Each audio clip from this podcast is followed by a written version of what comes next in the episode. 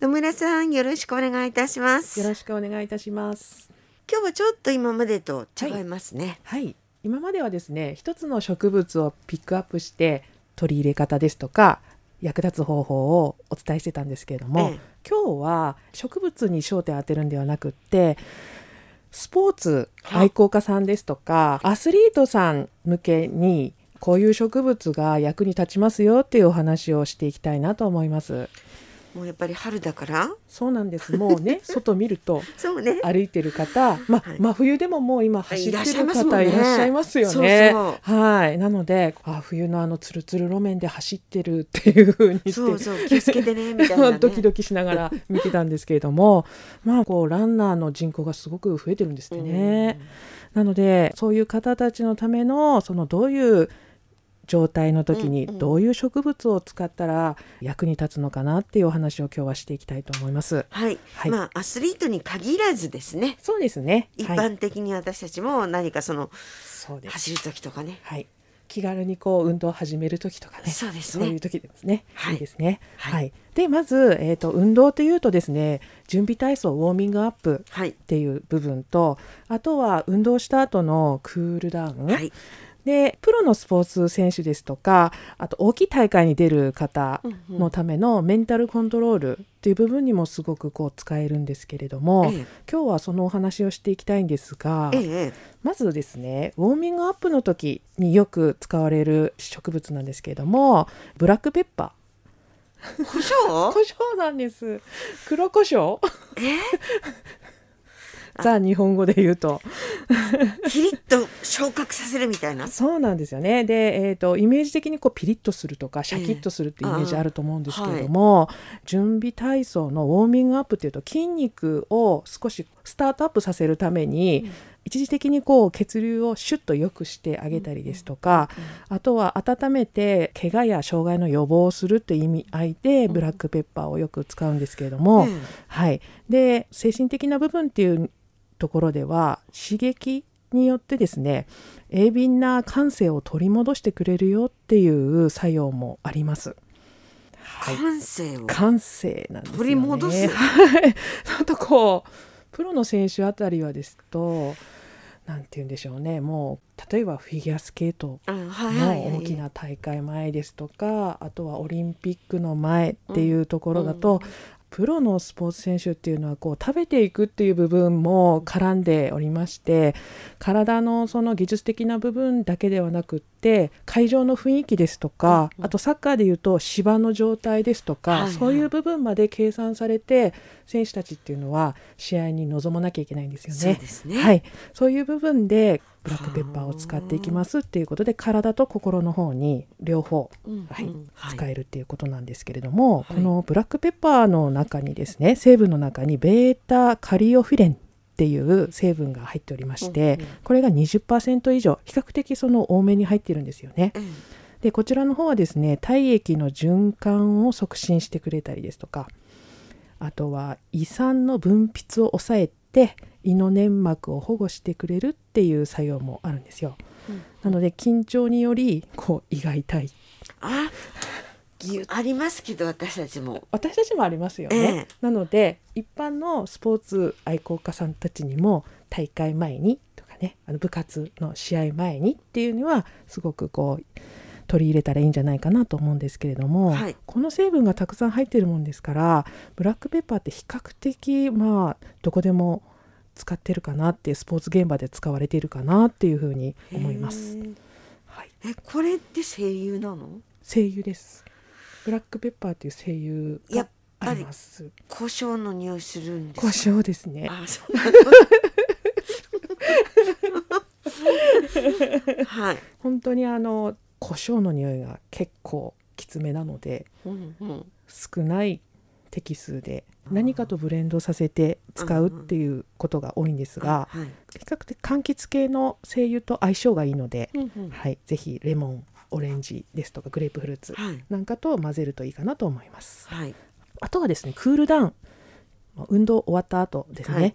皆さんあの多分今時からウォーキング始めてらっしゃる方もう久しぶりにこうね、体を動かすと筋肉痛痛になったりですとか。今までお家の中にずっといてね 運動不足って方多いですから。多いと思うんですけれども、ちょっと体がびっくりしてしまっええ。てっていうところで、まあそれで怪我障害の予防にするためにクールダウンっていうのはすごいしっかりと時間をかけてやっていきたいかなと思うところなんですけれども、こちらの方で使うのにいいのがローズマリーシネオールはい。です。はい、以前にもお話ししたことあると思うんですけれども、はローズマリーはですね血液の循環を良くしたり巡りを良くするっていう作用の成分も入っているところからですね乳酸を素早く排出するっていう、あそうなの、はい、得意分野がありましてまあ試合前、えー、と運動前にはローズマリーだよねっていうスポーツケアスポーツアロマセラピーっていうんううん。分野があるんですけれども、ええええ。そのスポーツアロマトリートメントっていう部分ではこのローズマリーシネオールをよく使いますしはあ。釧路でもマラソン大会出現マラソンありますよね、はいはいえ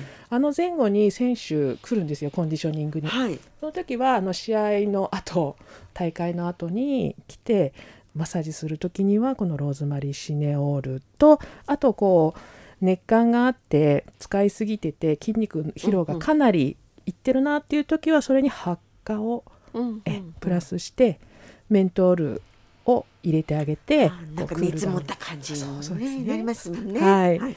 そうするとことによってこう早めに回復してくれるっていう良い面があります。はい。はい、それと大会前後のそのメンタルコントロール例えば試合前に緊張しすぎて胃が痛いですとか、お腹が少し緩くなってしまったですとか、こうセンシティブになってしまったっていう選手っていうのはいると思うんですけれども、そういう時のためにトレーナーはですね薬を使うっていう方法もあるんですけれども例えばドーピング問題。ですよね。そうなんですよ。これに関わるのでとてもこう慎重にやっていかなきゃならないんですけれども、そういう時に精油植物の凝縮された精油を使ってあげるとまあ効果というかその和らげるっていうところ部分なんですけれども、まあそうですごくこう改善するっていう症状が改善しますよっていう部分で、プロスポーツ選手では結構取り入れられてて、うんうん。はい、このメンタルコントロールの部分が、まあ、プロになる人とかですね。こうオリンピックですとか。結構あの選手のメンタルな部分ってピックアップされましたよね。今回の大会でも。そうですよはい。ね。、でまた女性ですとか、男性ともまたちょっと違そうね。はいうん。部分がありますのでそれに対してこう柔軟に対応できてまたお薬ではないので比較的こう手軽に取り入れられるっていうことで精油を取り入れるんですけれども、こちら意外とレモンレモン。レモンなんですね。香りも万人向けですし、まあね。はいそうなんですよね。でレモンで試合の前の晩にレモンをうんうんディフューザーなんかで嗅いだり、あーあとちょっとエピソードなんですけども、まあ、某冬のオリンピックのスキー日本選手なんですけども、ええ前の晩に急にですよ、まあ、メダルを 取れるような感じの選手だったんですけども胸が痛いって言い始めて、うんちょっとこう周りのスタッフがどうしようかってなった時に、レモンの精油を使ったっていうエピソードがあります。で、はいもう見事。あなんか治ったっていうまあやっぱりあれですか？緊張感とか？そうなんですよね。うんあの緊張感緩めすぎちゃダメですよね。ね。本番前っていうのは。えええですが多少こう緩めるんだけれども適度な緊張感集中力保っていたいので、そういう時にはもうレモンが一番だと思います。あそう。はい。いろんな部分で役に立ちますよレモンねレモンねつい最近やりましたけどね。やりましたけれどもはい。ね。はい。でその他にはですね、まあ、一般の方もそうなんですけれどもマラソン大会で意外と転倒してすりむいたとかっていう選手とかも結構いるので、そういう時にこうカレンデュラのオイルを持っていたりですとかあとアルニカという精油が入ったオイルで運動後のケアをするっていう、うんまあ、打撲捻挫なんかの時にもアルニカはよく使うんですけれども、うんうんまあ、この多彩なこう植物がスポーツ選手にとっては役に立ちますよっていうところなんですよね。ウィンターグリーンはですね本当痛みになってしまった方ですね。サリチル酸メチルが90%以上入っておりますので、ええはい、鎮痛剤を使う前にですね、うん。ウィンターグリーンでまずケアをしてみてっていうところでは、緊急事態発生の時には比較的ウィンターグリーンは一本持ってるっていうのが日常的ですね。うん。はい、ということは私たちまあ一般素人がはい、これから運動しようとかはい、するときにあの意外とねはい、ウォーミングアップをはい、カットしちゃうですよね。それが問題だと思うんですけど、はいもちろんあのクールダウンもそうなんですけど、ええ前後抜いちゃうパターンが多いじゃないですか。いきなりやっぱりやりたがる、ね、やっちゃいますもんね。ねはい。ですからやっぱりあのですね一般の方ほどですねウォーミングアップっていうのはしっかりですよね。はい、してあげるといいのかなと思うのとやっぱり長く続きますよね痛いところができるとそこからまた病院に行って中断してあやっぱりです ダメねみたいになってしまうのでですよねはい、長く細く続ける続けるためには特に年齢いけばいくほどそれはしっかりしてあげないとせっかく好きなスポーツも断念しなきゃならなくなっちゃそううですよね。っことなんですよね。てことは気軽にできるのはブラックペッパー。はいそうですね。これはどうやって使うといいの？えっとブラックペッパーの、えっと精油をですね、うんうん。植物油キャリアオイルっていう部分に一滴ほど垂らしてあげてでそこにすり込んであげるっていう。で私はあの来たクライアントさんに言うのはうん手っ取り早く大きい筋肉体の中で大きめの筋肉大腿部の筋肉ですとか太もものね。背太ももとか臀部とか大きめの筋肉に塗布してあげると効率いいですよっていうお話をするんですけど、あとはいつもここつっちゃうんだよねっていうところですとか、そういうところ気になるところに塗布してあげるとはい。いいと思います。そしてクールダウンの方のこのローズマリーですけど、はい。こちらは？